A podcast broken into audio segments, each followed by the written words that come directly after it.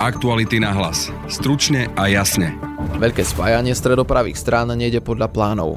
Namiesto spájania sme skôr svetkami rozkolov, ktoré voličov už unavujú a berú im akúkoľvek nádej. V podcaste budete počuť politologa Pavla Baboša. Pre mnohých ľudí to musí vyznievať smiešne a komicky, takéto počínanie, ale napriek tomu tí, ktorým záleží na smerovaní krajiny, tak tí k volebným urnám prídu. V druhej téme podcastu sa pozrieme na vplyv ekonomických sankcií proti Rusku. Po roku ruskej invázie na ukrajinské územie prijala Európska únia 10. sankčný balík. V Európarlamente sa nie týždeň po ňom začalo hovoriť o 11. balíku reštrikcií, kedy začne vplyvom sankcií kolabovať ruská ekonomika a do akej miery poškodzujú sankcie Putinov režim. Téma pre ex-ministra financí Ivana Mikloša tie efekty, ktoré sa očakávali už skôr, tie negatívne efekty pre ruskú ekonomiku, ktoré sa prijavia aj v každodennom živote Rusov, v znížení ich životnej, sociálnej a ekonomickej úrovne, by mohli nastať už v priebehu tohto roka. Počúvate podcast Aktuality na hlas. Moje meno je Adam Oleš a na podcaste spolupracovala Denisa Žilová.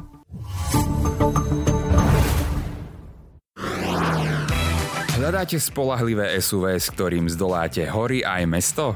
Nehľadajte, navštívte Autopolis a vyberte si svoj nový Ford Kuga teraz so zľavou až 10 tisíc eur. Ford Kuga je priestranný, bezpečný a má skvelú spotrebu. V Autopolis nájdete Ford Kuga skladom vo verziách benzín, diesel aj hybrid. Príďte sa presvedčiť o jeho kvalitách v predajni Autopolis na Panonskej v Bratislave alebo na www.autopolis.sk.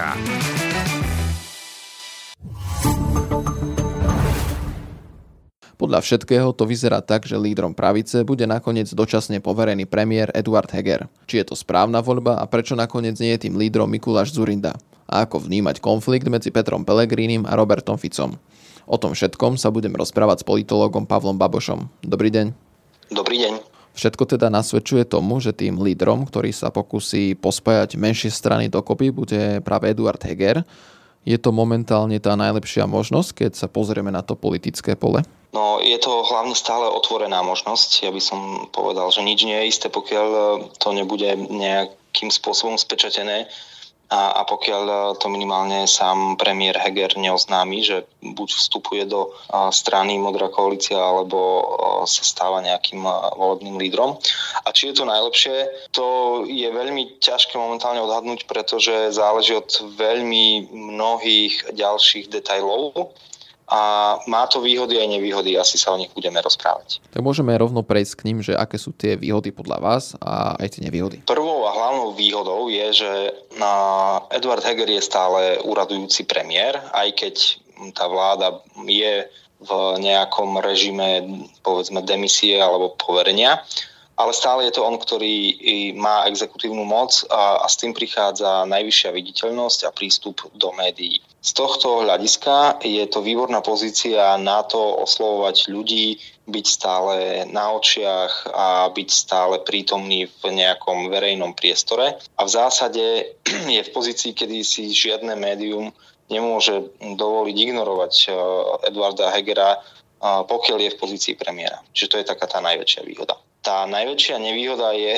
paradoxne to isté, a, ale závisí od toho, ako to uchopia ďalšie politické strany a jeho súpery, pretože Edward Heger je nominantom Oľano a Oľano je najsilnejšia koaličná strana a, a hovorím opäť bez ohľadu na to, že tej vláde bola vyslovená nedôvera. Viem si predstaviť, že vznikne veľký tlak na to, aby Edward Heger nerobil kampaň z pozície premiéra, keďže sa do tej pozície dostal uh, ako nominant Oľano, ale kampaňovať alebo kandidovať bude za inú stranu. O, opäť tu bude kľúčové, ako sa k tomu postaví sám uh, Igor Matovič ako predseda Oľano, ktor, uh, hnutia, ktoré nominovalo Eduarda Hekera, ako sa k tomu postavia ďalší lídry koaličných strán, no a potom aj opozícia. Takže môžeme byť svetkami aj konfliktu medzi Eduardom Hegerom a Igorom Matovičom, keďže zrazu nebude mať najsilnejšia parlamentná strana svojho premiéra. Nedá sa to vylúčiť. Ja by som to formuloval asi tak, že Igor Matovič je pomerne nepredvídateľný politik a aj keď sa vyjadruje momentálne zmierlivo, nedá sa vylúčiť, že ak sa Eduard Heger začne ostrejšie vymedzovať voči Igorovi Matovičovi, tak e, môže Igor Matovič povedzme prchkejšie reagovať potom. Práve aj v tom zmysle, že ak sa to teda pánovi Hegerovi nepáči, nechá premiérskú stoličku niekomu, koho si Oľano vyberie. A teda vidíte tam ešte inú možnosť, alebo je ten Eduard Heger jediným, ktorý môže sa stať tým lídrom? Tak, ako to dnes vyzerá, je to najpravdepodobnejšie, že to bude Eduard Heger, ale ešte pred pár dňami alebo týždňami to vyzeralo tak, že to môže byť Mikuláš Durinda a preto hovorím, že o pár dní alebo týždňov to opäť môže vyzerať inak. Ale áno, dnes to vyzerá tak, že to bude Edward Heger. Ako teda hodnotíte ten príbeh, ktorý začal návratom s veľkými plánmi a zároveň rýchlým koncom Mikuláša Zurindu? Je to pre mňa mierne nečitateľné a z vyjadrení aj pánov, pána Kolára, ale aj e, pána Zurindu pre rôzne médiá, ktoré v uplynulých dňoch teda dali rozhovory títo páni, a medzi riadkami čítam, že sa medzi nimi udialo niečo, čo ani jeden z nich veľmi presne nepomenoval. A pretože a rozumiem aj argumentom, ktoré dáva Mikuláš Durinda a keď uh, aj ukazoval v jednom rozhovore to memorandum, a, ktoré mali podpísané a, a argumentuje tým nezvolaným snemom.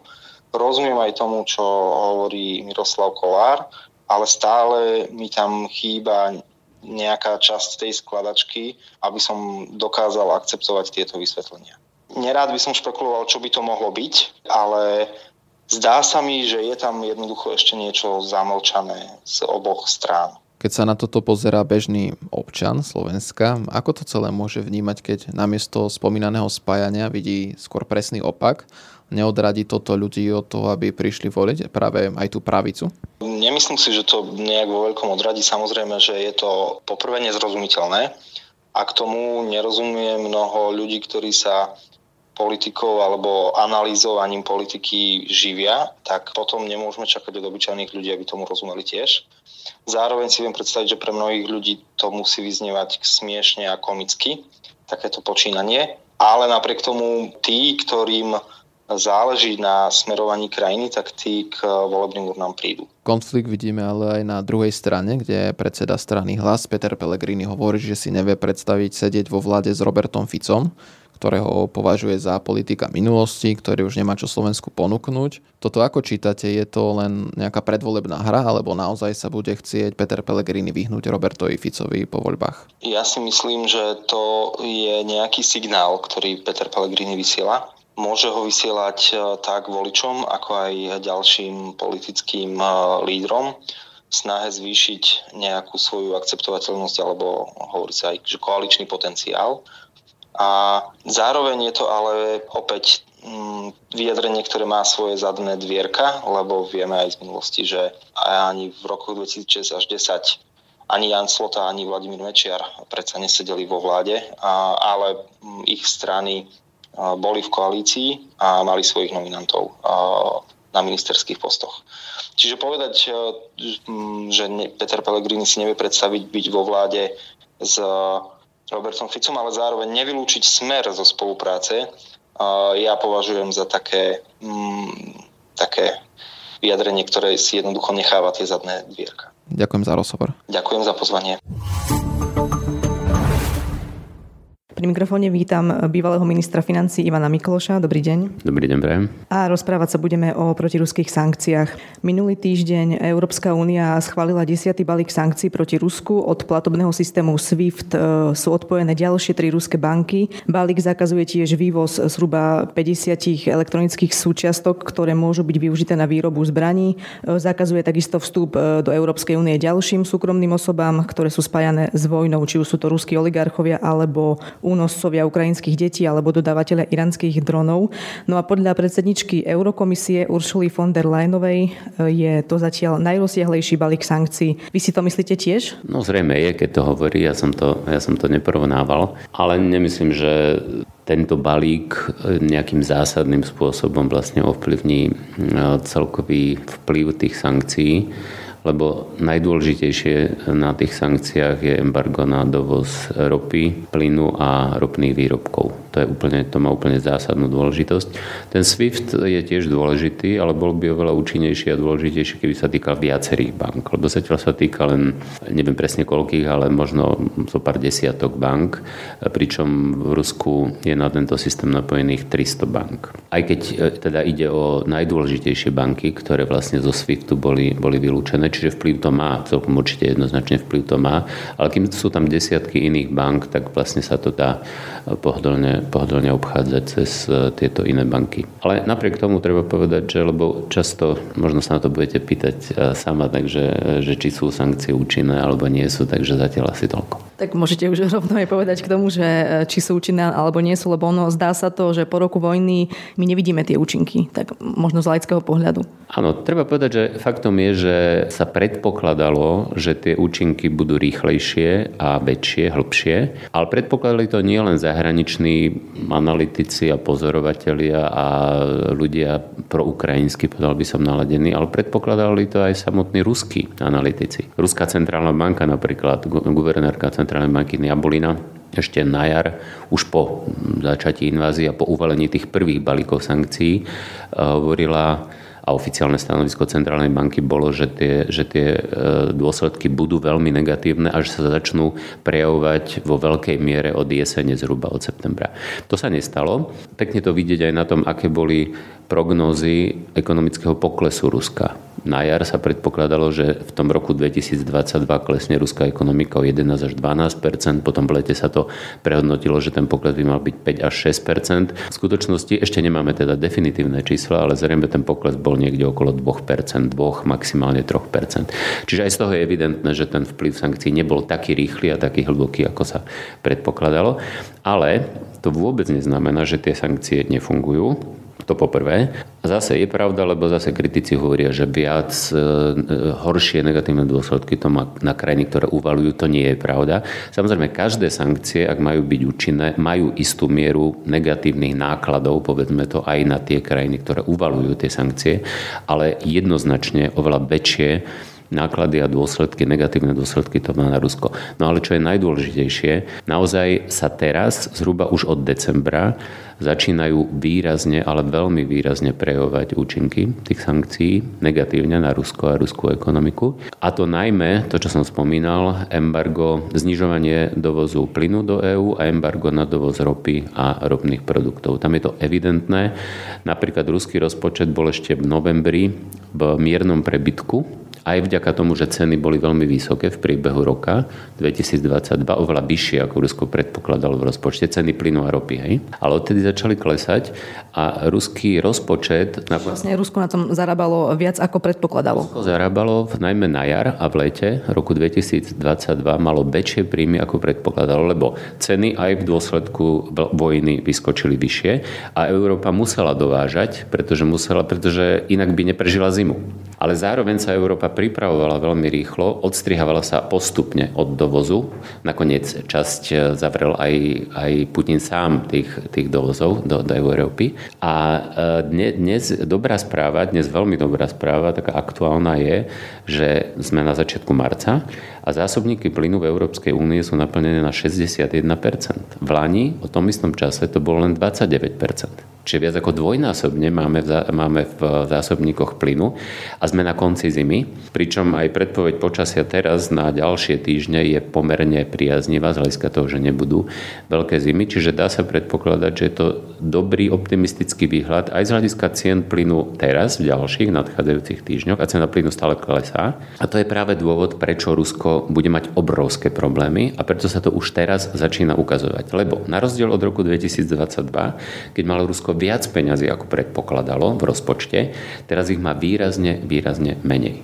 Rusko má rozpočet na tento rok zostavený na predpoklade ceny ropy 70 dolárov za barel. V januári bola cena, v januári, februári bola cena okolo 50 dolárov, teraz je 40 dolárov za barel. A práve naplnenosť zásobníkov a počasie dáva predpoklad, predpoklady, že by nemala vzrásť, možno bude ešte klesať.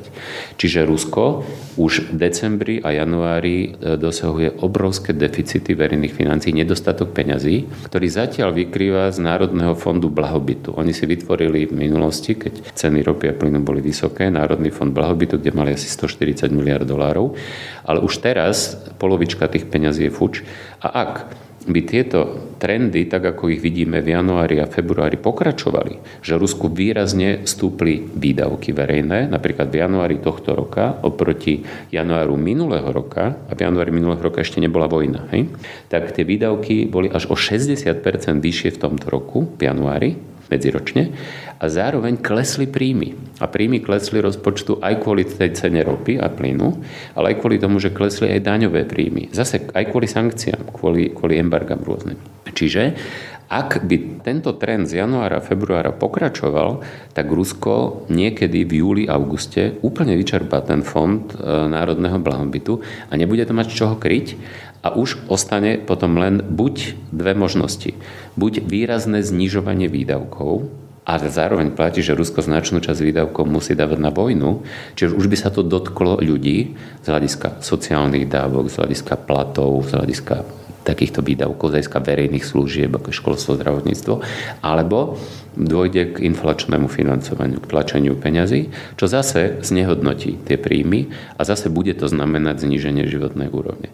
Takže dá sa predpokladať, ak tieto trendy budú pokračovať, že tie efekty, ktoré sa očakávali už skôr, tie negatívne efekty pre ruskú ekonomiku, ktoré sa prijavia aj v každodennom živote Rusov, v znížení ich životnej, sociálnej ekonomickej úrovne, by mohli nastať už v priebehu tohto roka, niekedy v druhej polovici tohto roka. A to môže mať potom vážne dôsledky aj pre Putina a jeho popularitu, lebo dlhodobo e, v Rusku sa to vyvíjalo tak, že Putin dokázal zvyšovať svoju popularitu vojenskými agresiami, či už to bola Čečenská vojna, alebo to bolo v roku 2008 Gruzínsko, alebo to bolo v roku 2014 anexia Krymu a, a východ, východ Ukrajiny, alebo teraz vojna, Mimochodom teraz po februári vstúpla výrazne popularita Putina niekde zo, 70, zo 67% na 83% a drží sa tam doteraz na tejto vysokej úrovni. Ale dlhodobo Putinová popularita a popularita vlády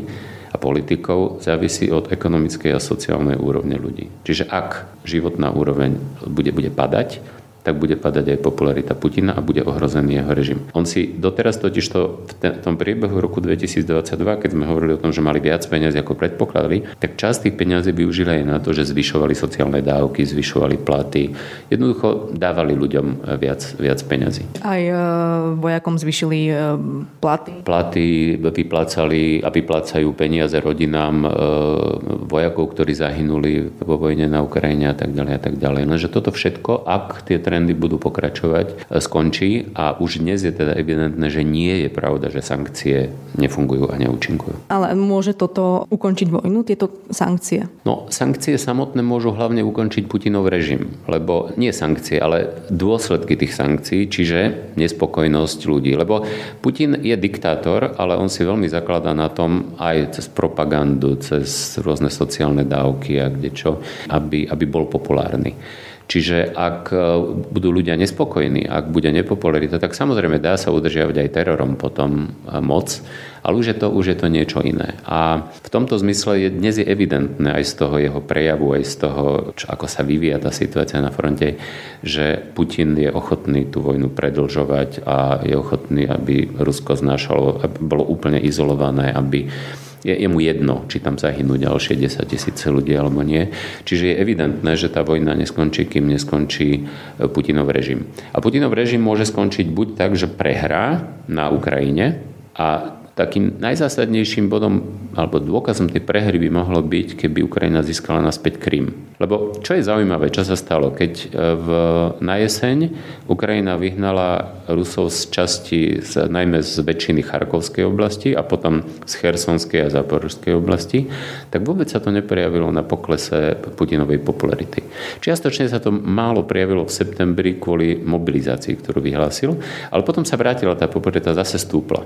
Podľa mňa to bolo dané tým, že Rusi tieto oblasti nepovažujú za svoje, ale Krym takmer všetci v Rusku považujú za svoj, za ruský, ktorý podľa nich má byť ruský, keď je to v rozpore s medzinárodným právom a so všetkým. A strata Krymu alebo úplná prehra na, na Ukrajine, že by vytlačili Ukrajinci s pomocou západu e, ruské vojska zo svojho územia by mohla byť dôvodom pádu Putinovho režimu. A keby sa to spojilo aj so zhoršovaním ekonomickej a sociálnej situácie, čiže prehra, lebo Rusi, Rusi sú schopní znášať strašne veľa, keď e, výťazia a, a platiť ako cenu za víťazstvo a imperiálnu veľkosť Ruska.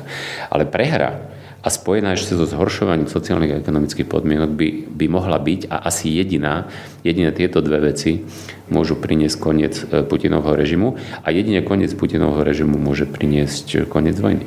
Ak sa ešte vrátime späť k tým sank- sankciám, tak e, napríklad nedávno e, ukrajinský poradca ukrajinského prezidenta Michailo Podoliak povedal, že stále je v Rusku množstvo európskych firiem a európskych bank, ktoré tam podnikajú napríklad neviem, 20% nemeckých firiem, 12% amerických firiem. Že ako si možno toto vysvetľujete, že potom všetkom stále tam tie firmy sú? Áno, to je pravda. A je pravda, že v marci, apríli to vyzeralo tak, že všetci odchádzajú. Veľa firiem odišlo, ale stále menšina firiem odišla. Aj keď treba povedať, že tie, čo odišli, mali väčšiu váhu. Čiže nie je to aritmeticky, že keď odišli, ja neviem, 12%, tak o 12% menej z hľadiska zamestnanosti, obratu, zisku. Ale odišla menšina firiem, hej, menší podiel. Nejaká desatina, tuším. Čo je dané zrejme tým, že na začiatku cítili ten tlak, aj, lebo niektorí odišli z vlastného presvedčenia, že tam nechcú byť. Niektorí odišli robili, pretože sa báli dôsledkov reputácie, zhoršenia reputácie, že jednoducho zákazníci nebudú kupovať ich výrobky, ak taká tá firma bude ďalej pôsobiť na, na trhu. No a mnohé vtedy vyhlasovali, že áno, odchádzajú, len to pripravujú. No ale medzi tým si to zjavne mnohé rozmysleli. Čiže jeden problém je ten, že naozaj mnohé firmy neodišli. Zrejme je potrebné, aby ten tlak, aj ten tlak verejnosti, lebo však nakoniec v Európskej únii, ale aj v Spojených štátoch amerických, chvála Bohu, veľká väčšina ľudí podporuje Ukrajinu a je proti ruskej agresii. Žiaľ bol slovenské výnimkou z tohto spolu s Bulharskom a, a Gréckom, ale všetky ostatné, vo všetkých ostatných krajinách je to tak. Čiže ten tlak tej verejnosti a verejnej mienky tie, tie reputačné rizika sú stále veľké a ja si myslím, že keď sa s tým bude pracovať tak a zvýši sa ten tlak, aby odišli, tak mnohé z nich aj ešte odídu.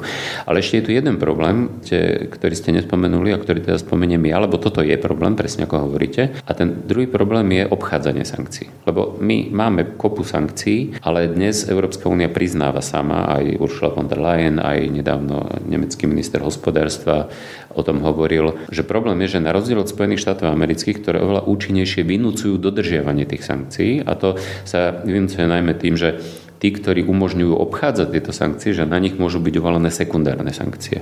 Hej, a to sú, to sú buď aj firmy z, zo západných krajín, ktoré často vlastne, vlastne pomáhajú obchádzať, alebo potom iné krajiny vrátane Číny, Indie a tak ďalej, tak ďalej. Čiže Európska únia teraz chce v tomto a musí urobiť nápravné opatrenie, aby zvýšila mieru účinnosti boja proti obchádzaniu sankcií. Lebo darmo vy vyhlásite sankcie, keď sa masovo obchádzajú. Hej? A dá sa tomu reálne zabrániť? Nedá sa tomu úplne zabrániť, ale dá sa určite znížiť miera toho obchádzania. A dôkazom je to, že Spojené štáty dokážu oveľa účinnejšie brániť alebo obmedzovať mieru obchádzania týchto sankcií. Ďakujem za rozhovor. Ďakujem pekne. To je z dnešného podcastu všetko. Na podcaste spolupracovala Denisa Žilová a pekný víkend vám praje Adam Oleš.